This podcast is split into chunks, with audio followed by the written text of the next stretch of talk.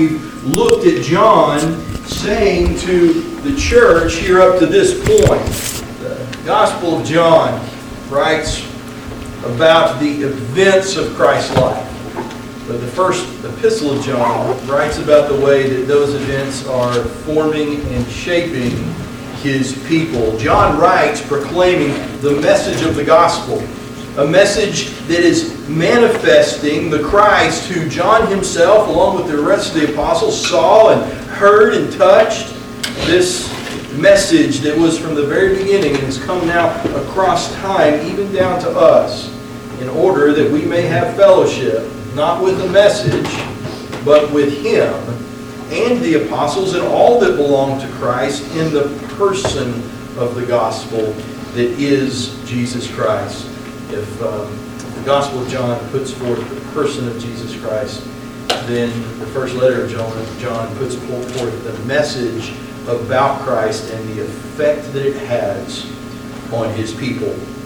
It brings about a fellowship, not of legalism, of sinless perfection, lest we prove ourselves to be liars, nor in the lasciviousness of saying that God has no concern over our sin, lest we make him out to be a liar, but instead a fellowship that is based on a relationship of abiding in Christ. And John's just going to keep coming back to that topic and that touchstone over and over and over, even as we see him do so tonight.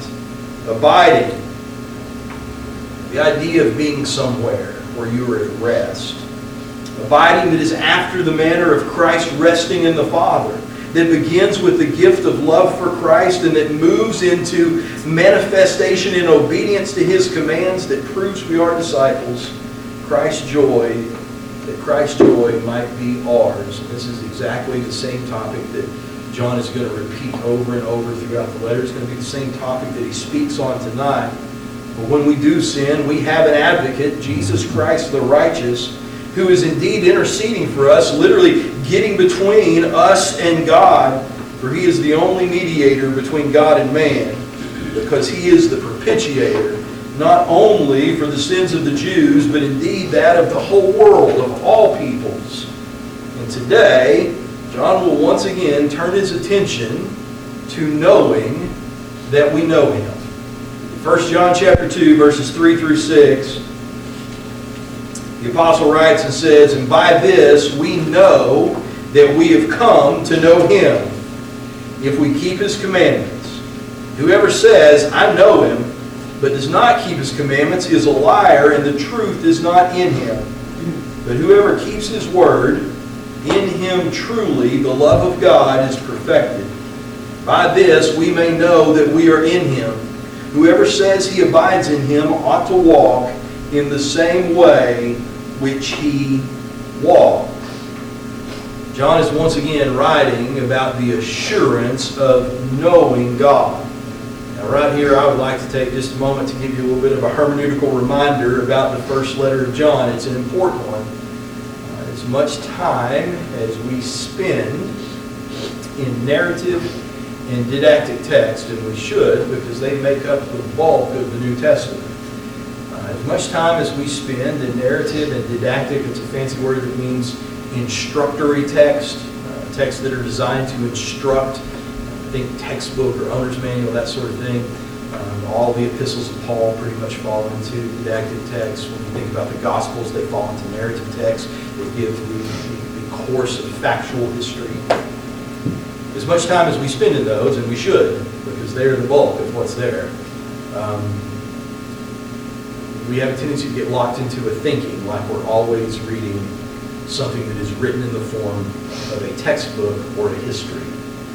And the reality is, in, in the epistles, the minor epistles sometimes were not. And that is the case with John. So I would remind you that this is not a formal didactic letter. Instead, this is an informal letter.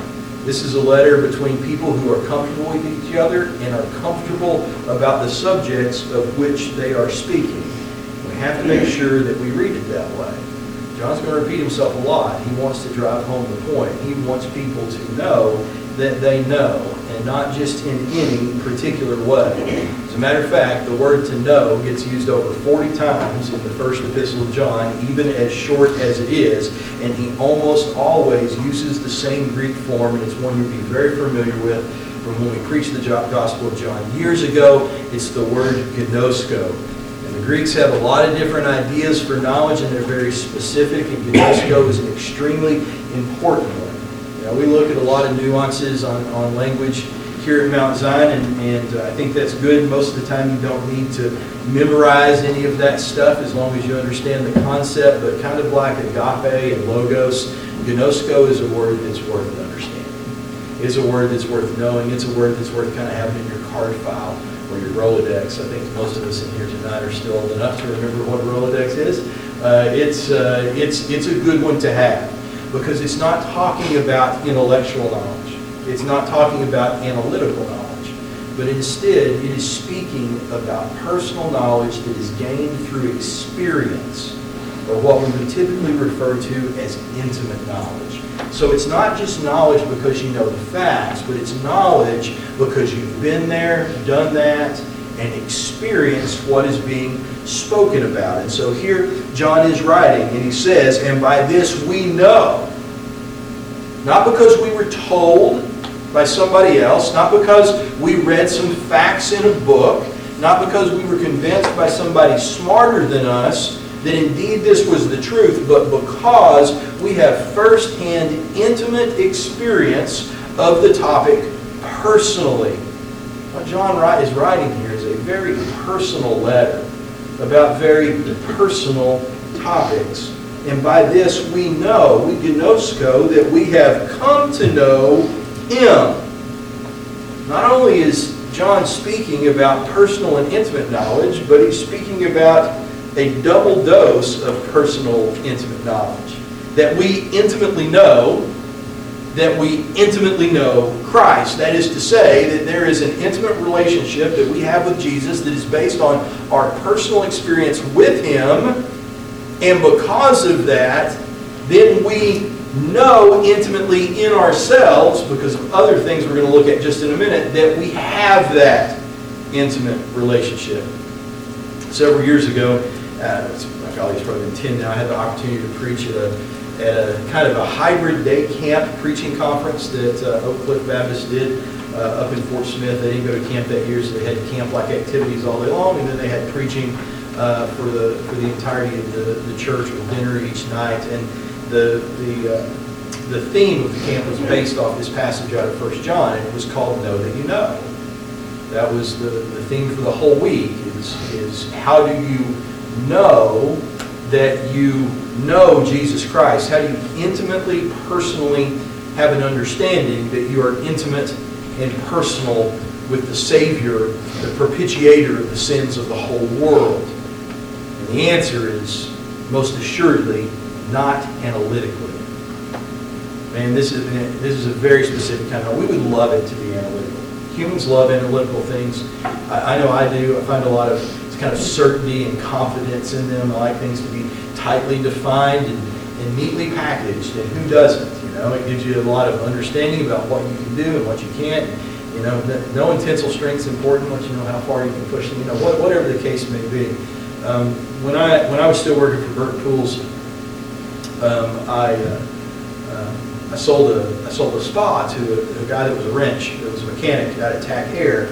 And when uh, when I was talking to him about his spa, kind of going through the way that, that he set the things up, um, uh, hot spring spas use a use a, a, circulation pump that is a magnetic field drive pump, which uh, basically what that means is that sounds really fancy, uh, but what it means is you've got a magnet over here and a magnet over here, and the magnet over here is attached to the, the impeller, the fan that moves the water, and the magnet over here is attached to the shaft on the motor. And when this magnet spins, there's enough of a field that it causes the other one to spin. And the beauty of that is you can have a pump that doesn't have a shaft seal. No shaft seals mean very unlikely to leak. Unfortunately, it also means you have a pump that doesn't have a lot of startup torque. They slip. And so if you don't get them completely purged and all the air out of them, then they will vapor lock on you, and they just won't move any water at all. It's one of the things you have to know if you're going to own one of these tubs. You know, Going through the setup procedure with the guy, you tell him, look, man, you have to burp this thing in this way. And if you don't, it's going to say it doesn't have any flow over the heater core, and it's going to trip the high limit switch, and you're going to call service, and we're going to send them out, and they're going to charge you because there's nothing wrong with it, and you didn't do it the right way. And so at this point in time, he tells me, he said, I'm very, uh, I'm very well versed with uh, mechanical flow charts. And I said, okay. He said, well, this is what I do for a living. I'm I'm a mechanic out here at TAC Air, and he tells me this story about a local corporation. Uh, We'll, we'll keep the names out of it. A local corporation had a a business jet, and they flew it to another location uh, where TAC Air wasn't taking care of it. They got there, and they got ready to take back off and come back home, and uh, they could not get a positive light on their gear. Told Patrick this story the other day, we were working on air out it didn't work for us, but we tried. We finally figured it out. Um, Couldn't get a positive light to come on for their gear, and they spent days and then a week trying to figure out why. And they checked everything, up and down, top to bottom, could not figure out why. Finally called in a representative from the manufacturer. They get there, and in about five minutes said the LED's out underwide. Now, if you know anything about jets, and I really don't, but I know this, when they're down for a week, somebody, it cost them some money. They have them for a reason. There's a flow chart you're supposed to follow, and right there at the top somewhere is check the LED. Check the LED. If you do, you'll have intellectual knowledge that your gear ought to be safe. And they didn't do it. That was dumb. If the light had come on, they would have been extremely confident about the fact that the gear was working. They would have taken off without a second thought, without anybody actually going down and putting their hands on the gear. That's what I mean. As humans, once we have a set of parameters set up, we are very comfortable, even confident in analytical intellectual knowledge. When really what we need is intimate experiential knowledge, especially when it comes to things that are as important as our knowledge of our relationship with Christ. What, what John is not doing here is giving us a set, a a list that we can check off and say, if I do that, I do that, I do that, all my lights are on and I'm good to go. He says, no, if you're going to know this, you've got to do it by knowing this. There has to be personal, intimate interaction and relationship. And so he says, how do you know? How do you know? By this we know, by this we are intimate, that we have come to be intimate with him. And that is if we keep his commandments. Now, when you first read that, you go, now wait a minute, you just did this whole thing and gave this whole illustration about how we've got to have more than just intellectual knowledge, more than boxes we can check, and say because of this, then this, we have to have personal intimate knowledge. And the next thing John says is the way that you that the way that you are intimate with the fact that you're intimate with Christ is if you have done these things. How does that provide intimate knowledge of anything? You know, there's a lot of things that we do, a lot of commands, if you will, that we fulfill when it comes to other relationships we have intimate knowledge with. Probably the one that would pop right to the top is the one that has the testimony of Christ and his people in it, and that would be marriage. And so, you know, when you get married, you go down and to the courthouse and you get your, uh, you get your marriage license. And, uh, and you gotta have a guy that's got their credentials on file and all that stuff, and you gotta have the paperwork filled out. And a lot of people don't realize this, but I try to remind our young folks when I hand them the signed license at the end, you've got 60 days to turn this in, or they'll put a bench warrant out for you. And they mean it, and that's only a hundred dollar fine, but if it gets put out, when they stop you for speeding, you're going down the county till you can pay it. You gotta have that kind of stuff, you got the ring on your finger and all those sorts of things, but when it comes to the question of whether or not I know that I have a wife, I don't have to go down to the courthouse and see if the document's on file. I don't have to look to check and see if there's a ring on my finger. I always thought when I was a kid, you know, my dad didn't wear a red wedding ring.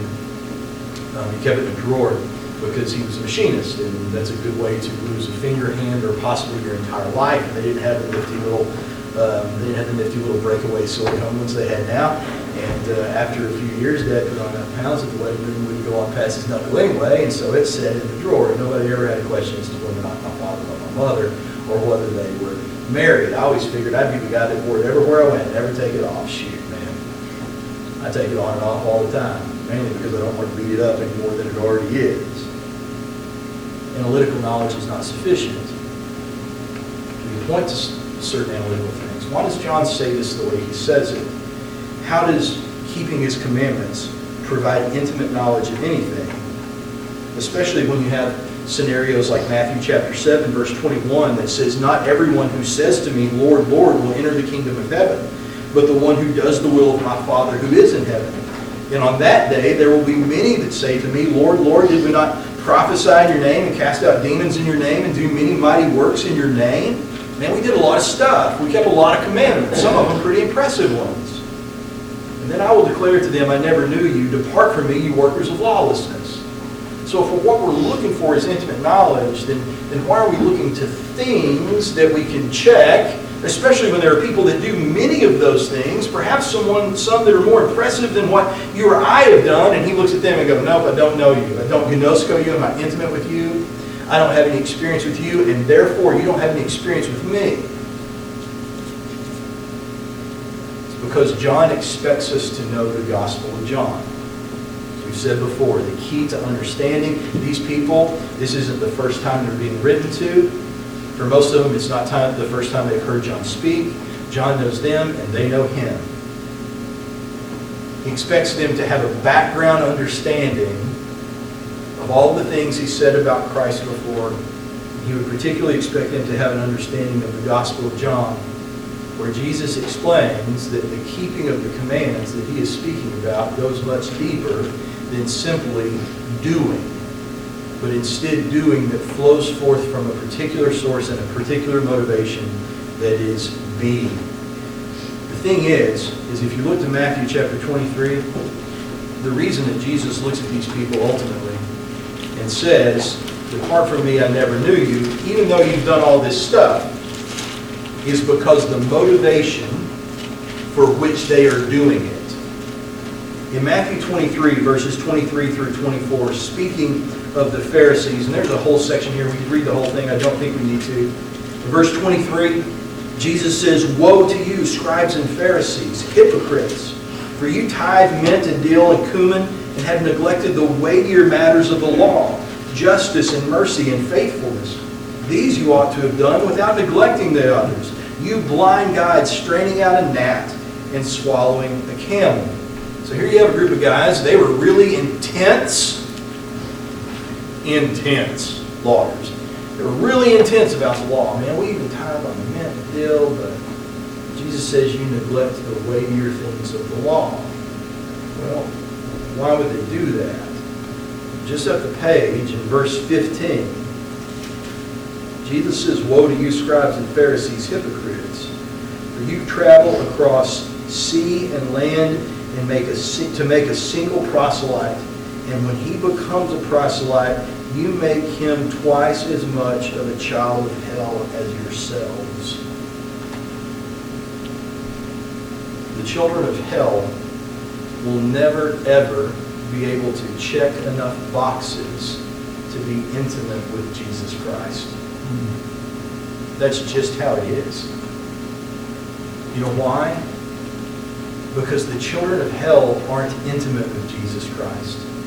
And what John is talking about that you can look at and know are things that flow first out of intimacy, not things that flow out of somewhere else and then produce intimacy, but begin there.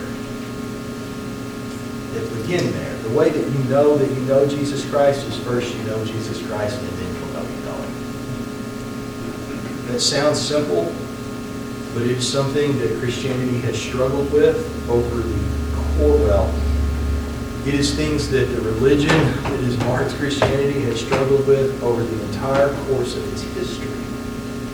I mean, we were struggling with this stuff seriously in a corporate manner by the third century, where it was, well, how do you know you're saved? Well, has you know, have you had communion? Have you had holy water? You know, are you in good standing with the church? Um, you know, are the priests happy with you? All of this sort of thing that ultimately led to, you know, the crisis of international faith in, in the 16th century and the Great Reformation as we know it, and how quickly we, we return to those same types of things. Things that are analytical in nature that somehow point us to intimacy, when the reality is, is that it begins with intimacy and moves to things that can then be seen analytically, and not the other way around. And so the problem with these people is that they can do and do and do, and they can check boxes and check boxes and check boxes, but it will never be enough because the sons of hell, no matter what they do, will never have an intimate relationship with Jesus Christ. Before you can do that, you have to become the Son of God. And this is this is Romans chapter 8 stuff. This is God saved us when we were still his enemies kind of stuff. The first thing in Christ that comes is intimacy that then produces things that are external that can be seen, which is exactly how Jesus explains it in the Gospel of John. So in John chapter 14, verses 15 through 17, once again, this is, you know, this is John talking to a familiar audience about a familiar topic. And here's what they would know. In John chapter 14, in verses 15 through 17, Jesus says, If you love me, you will keep my commandments. How do we know that we've come to know him? Because we've kept his commandments. Well, why does that mean that we've come to know him? Because the only reason that you keep them, the only manner in which you keep them that proves this point is a keeping them that flows forth out of love. Not a keeping them that somehow produces love. If you love me, you will keep my commandments. I will ask the Father, and he will give you another helper to be with you forever, even the Spirit of truth whom the world cannot receive because it neither sees him or knows him, but you know him, for he dwells with you and will be in you. He will be in you. It's amazing to me how Matthew and First John have kind of coalesced into this thought today that, man, the way that this all works is by the Spirit that is in you. That's as intimate as it gets. That's as intimate as it gets. As a matter of fact, you think you're intimate with your spouse. The reason you're intimate with your spouse is because the one flesh, according to Malachi, that is produced is produced out of a union through the Spirit and a portion thereof in it.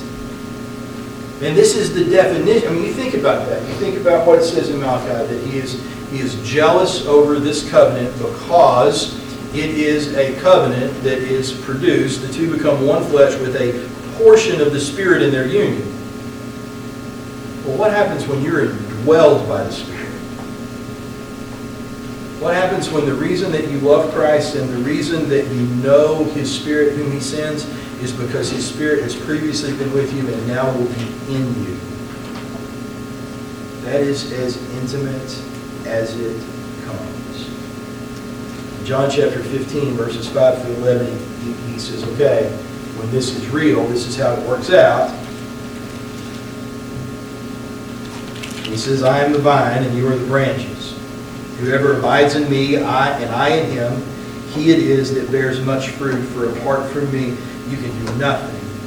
If anyone does not abide in me, he is thrown away like a branch and withers, and the branches are gathered and thrown into the fire and burned. If you abide in me, my words abide in you, ask whatever you wish, and it will be done for you. By this my Father is glorified, that you bear much fruit, and so prove to be my disciples.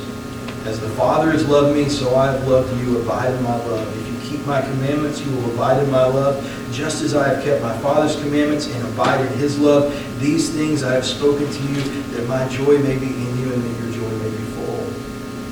He says, man, you want to know that you know? It's all about rest. It's all about resting in love and the things that come out of that just as I rest in my Father's love and therefore do the things that He commands and so prove to be resting in His love, so too will you rest in mine. In that, the apostle says in verse 5 of 1 John chapter 2, Whoever keeps his word, in him truly the love of God is perfected. Now that's a statement. In him truly the love of God is perfected. By this we know that we are in him. Whoever says he abides in him ought to walk in the same way that he walked. There's an interesting little play of words here in verse 5. The, the definition for perfected here means to um, complete by reaching the intended goal.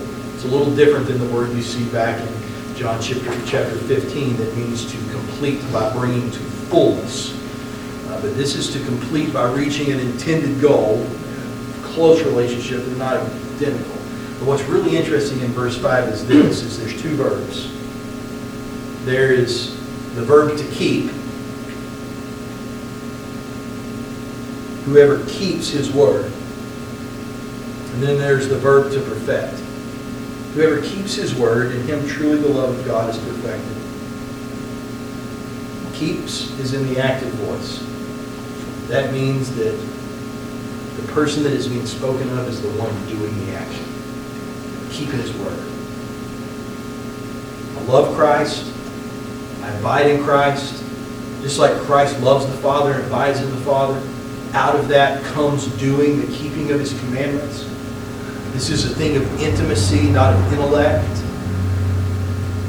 By this we prove we're his disciples when out of love we do these things.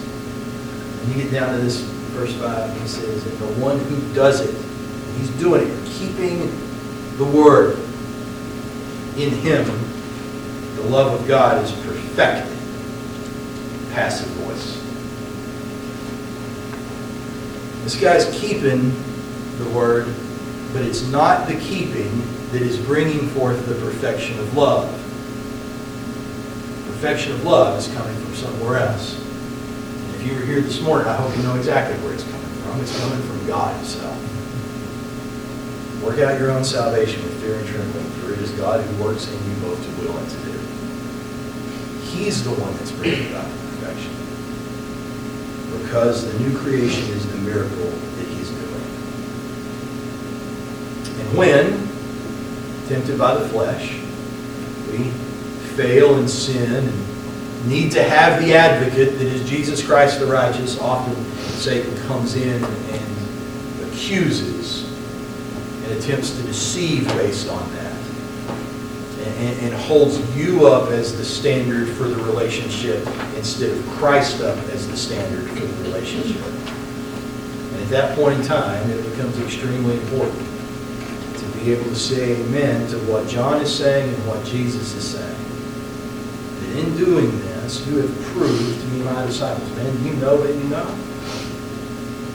Well, the question is, at the end of the day, do you know Christ? And if the answer is yes, then there will be a pattern of obedience, a pattern of sanctification that can be pointed to that will give you confidence and firm footing in a day of doubt, accusation, and attack. It looks like this. 2 Peter chapter 1, verse 3 through 11. There's ever a guy that had cause to need uh, a firm foundation during time of accusation and attack, it's Peter. Peter writes this. It says, His divine power has granted to us all things that pertain to life and godliness through the knowledge of Him, the intimate knowledge of Him, who called us to His own glory and excellence. What have you been called to in Christ? The things that belong to Christ. His own glory and excellence, by which He has granted to us His precious and very great promises so that through them we may become partakers of the divine nature, having escaped from the corruption that is in the world because of sinful desire.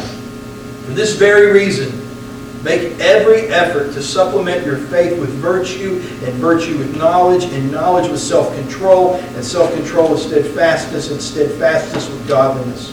Godliness with brotherly affection, and brotherly affection with love. For if these qualities are yours and increasing, they keep you from being ineffective or unfruitful in the knowledge of our Lord Jesus Christ. For whoever lacks these qualities is so nearsighted that he is blind, having forgotten that he was cleansed from his former sins. Therefore, brothers, be all the more diligent to confirm your calling and election. For if you practice these qualities, you will never fall. For in this way there will be richly provided for you inheritance into the eternal kingdom of our Lord and Savior Jesus Christ. It is amazing to me. It is amazing to me that when people come for counsel because they've fallen somewhere into sin and are being accused by Satan and he is just throwing the stuff at them where it's, well, what about this and what about this and what about this and what about this? They're questioning their own standing, they're questioning their own salvation, and sometimes looking from the outside in, you may be questioning the same thing. The question that will set the conversation on the right path is tell me something, don't tell me what you did, tell me who you are. Tell me who you are. It's amazing to watch what happens. Who are you? Who are you? Are you the child of God that, that has the, the intercessor? The one that's mediating between you and the, the, the just law of God? Man, you belong to Jesus Christ? And if so, is he interceding for you, or, or, or have you just been a liar and you need to come to Christ? And it's amazing what you see. You'll see it go both directions. You'll see people crumble before you go, I don't know.